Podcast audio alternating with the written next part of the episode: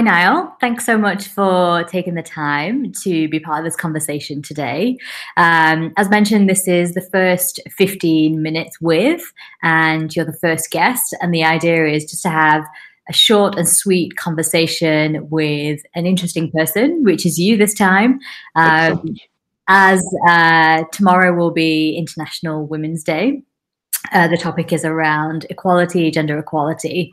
And so I have a couple of questions for you, and we'll just take it from there. So maybe for the audience, if you just want to introduce yourself and share a little bit about what you do. Hello, everybody. My name is Nile Henry. I'm the founder and CEO of a trailblazing social enterprise called the Blair Project, which exists to build the diverse talent pipeline needed to fuel the green industrial revolution. How we do that, you may ask, is that what we do is that we go into schools and we teach teams of young people aged 13 to 19 in how to convert used petrol go-karts into fully electric e-karts that they get to test and race to see which is the fastest and the most energy efficient. We call this the Proto-EV STEM Challenge. And in terms of Proto-EV, it taps into the climate change activisms of young people by providing them with hands-on experience of working with green technologies.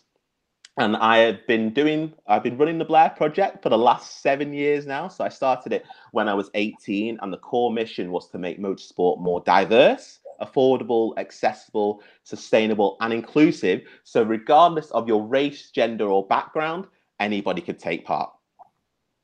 Amazing. Thank you. So, we were just talking about, you and I used to work at Apple together, and that's how we met. That's how we know each other. And so much has changed for both of us in the last couple of years. It's great to see your emphasis on diversity and inclusion.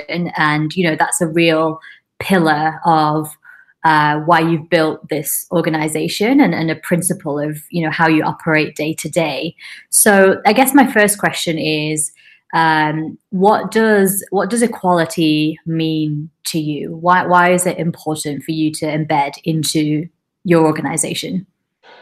For me, equality is all about everyone should have the right to reach their full potential and not to be discriminated on based on their race, gender, sexuality, disability, or even their in terms of being poor. Nobody should be discriminated for that. And so in terms of my organization, that's why I kind of set up the Blair Project, was that motorsport is one of those sports where, it doesn't matter how talented you are, if you've not got that financial backing behind you, you're never going to have the opportunity to excel. And in terms of, let's say, careers in the sport, it's not so much diverse. So there is a lack of people of colour, women, or even LGBT on the race grids as even mechanics or engineers or as drivers. Yeah. So I decided when I was 18, and the reason why I called it the Blair Project, just to let everybody know, is that I named it after my younger brother, who is a former kart racer and the inspiration behind it. Amazing. So I noticed when I was 18 and I started it that, in terms of that career progression, it was very much nil. And in terms of support from the elite in motorsport, they weren't too interested in seeing more Black or Asian people in either being drivers, mechanics, or engineers. So I decided, you know what? Let me be the difference. No one else is doing it. Why can't I do this and try and make motorsport a bit like football, where, the talent does shine through and that money isn't a barrier.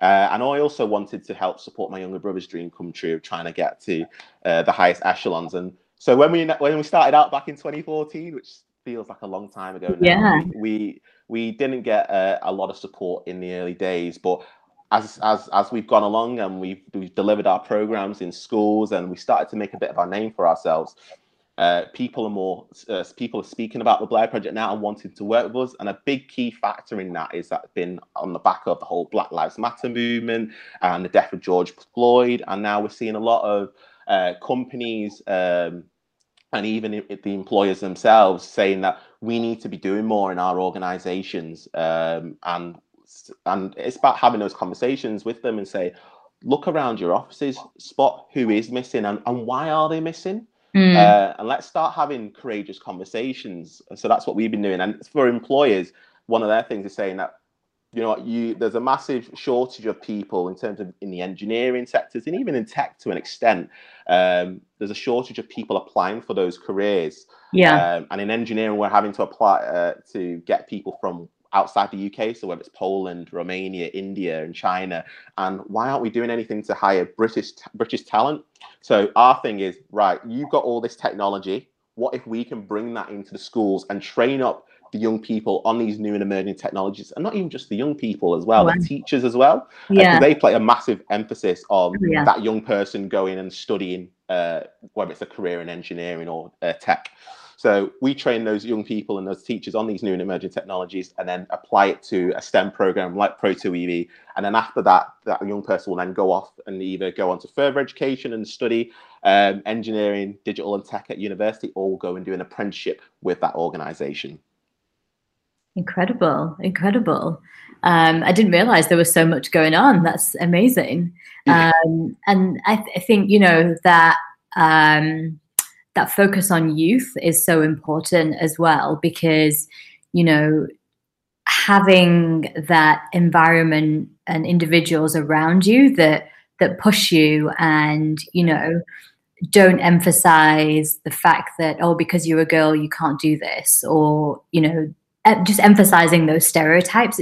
It's continuing to break those down and actually saying you can do whatever you want to do, and your gender or your race like plays no role in your ability to, you know, fulfill your dreams, whatever they might be. So yeah, that's incredible. Absolutely. And one of the things I would say, and one of the things that's been successful in terms of my organization, and is that it's the whole thing around the see me, be me effect. And when we first originally ran our STEM programs in schools, we had retired engineers teaching young people how to build their own 3D printed go-karts. And what you found is that the young people, although they enjoyed the program, they felt like they couldn't relate because they couldn't see the opportunities through that retired engineer. Yeah. Whereas when we switched it up, and it was myself and my younger brother, Blair, teaching the young people, because we weren't far off their ages, the young people could see their possibilities through myself and Blair, and thought, wow, if Niall can do it, or Blair can do it, then I can do that as well. And so I think that that whole thing around role models is really important, especially in the Black community as well, because we don't have too many role models to look up to in terms of, let's say, in science, tech and engineering. We're normally, in terms of role models, it's normally sport and entertainment. Right. And we need to have more of those role models being more visible in terms of in the media and on different platforms, so that young people can see somebody like even myself or see somebody like yourself, Danal, and think, wow, this is what they're doing. Maybe I can do that too. So I think there needs to be more a piece of having people like ourselves showcase more, so people kind of aspire to be like us. Yeah, definitely. And, you know, you've gotten an incredible amount of visibility, including from Prince Harry himself, who came to visit you, I think, a while ago initially. Yeah, so he came to visit us back in 2016. So it was actually on our first test day of our Proto GP Schools Kart Challenge, which was getting the young people to build their 3D printed go-karts. And that was still gives me goosebumps to this day. And it's one of the best moments in the Blair Project. And it not only gave us, his visit not only gave us a national platform, but it also gave us an international platform, to the point where we were even being featured in like Hello Magazine in Canada. And we had American universities contacting us saying, we love what you guys are doing in the UK and we'd really love to partner with you. It's led to loads of opportunities that we could never have dreamed of. Incredible. So what would then your advice be, based on your experiences, what you're doing as part of the Blair Project? What you're doing is already very solutions focused and really focusing on the action that people can take. I think a lot of times we talk about these issues far too much, and we need to shift that to what is it that we can actually do. So what, if there's one thing that you would say to other people as to what they can do to, you know, increase equality and it being more of a real thing, what would that be? Well, a great woman called Emmeline Pankhurst once said, deeds, not words. I think in our society now, we often talk about that we need to promote equality, but nothing ever happens as a result. Nobody takes any action. I think that's honestly what I would say, is that we need to stop talking and start taking action. So It's that whole thing, like I said before, look around your offices and just think, who is missing from that office? Yeah. And why are they missing? And what can I do to change that? And you know what? Sometimes when I'm talking to organizations or even some of my friends who are white, there is that thing of, oh, race is this thing that, you know, we can't really talk about, and it makes us feel uncomfortable. But it's about having these honest and courageous conversations and just calling it out and just thinking and just saying, right, we let's say in terms of, let's say, city like Manchester, which is I think it's 39% BAME. But if you go into a lot of the offices and the environments, it is like spot the black or Asian person, and there are people missing in that. Mm-hmm. It's just basically saying, how can we change that? Why? Well, let's see, how can we make our workforce more diverse and inclusive? And the thing is that if you have a more diverse workforce, it leads to different ideas and more greater creativity, which will increase the productivity within the organization, which will drive the revenues and the profits. So it's more of a positive thing to have a more diverse workforce, because when you surround yourself, it just makes sense. Yeah, exactly, exactly. So no, that's an action that I would tell people, is just start having conversations and just the questions that I've said to you. Just begin to think about it, and how can I personally make a difference? And I think a lot of the time, you know, like you said, they're uncomfortable conversations to have, and so, you know, people are sometimes worried about saying the wrong thing, and am I using the right terminology, could I be offending somebody? And I think it's also about creating those safe spaces that it's okay to make mistakes, it's okay to not know, you know, that you might be saying the wrong thing. It's the fact that it's the effort and the fact that you're trying and wanting to understand and wanting to improve and wanting to advocate and speak on and support others is what should be emphasized as important, rather than, you know, saying something wrong and then being scared to ever say anything again after that. Yeah, no, absolutely. I completely agree. And one of the things is that I get a lot of people asking me, how can I make my workforce more diverse and inclusive, and expecting me to be able to provide you with the solution. And it's like, I can't provide you with the solution. I don't know your organization. Only you can provide the solution. So those simple questions, just ask yourself them and answer, and be able to solve your own problem or your own issue. That's all I would say. Because sometimes it can be quite reliant on, let's say, somebody from the black community or the Asian community to come in and try and change that. And sometimes we can't change that. It has to be yourself. You have to take that internal drive and make the change yourself. Agree. Okay, so last question in the last couple of minutes. That was very insightful. Thank you, and appreciate spending a couple of minutes just to learn about your organization and everything that you do. So thank you for sharing that. Completely off topic now. One of the things that I love learning about is how people prioritize, how people maintain productivity. And obviously in this new Zoom world that we're now living in, it's completely changed the game. So what is one thing that you can share about your productivity hacks? What's the one thing that you do that, you know, helps you throughout the day, or with meetings, your calendars, how you take notes, how you remember things? What's the one thing that you might be able to share with us? I got two productivity hacks.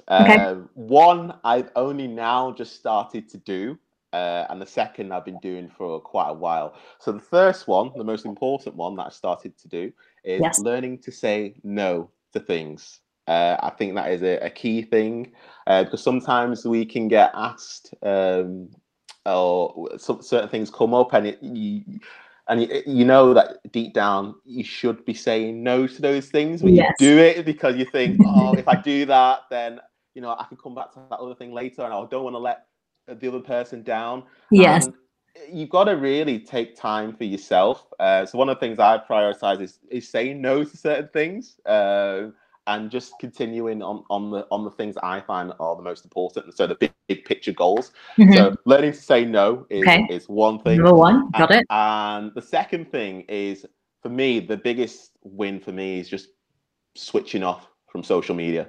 Not completely, but trying to only go on social media once a day, once or maybe twice a day, because, you know, you find that sometimes you get notifications on your phone and you're always quick to check your Twitter or your Instagram. And, you know, it's about removing those distractions so that you actually stay on task.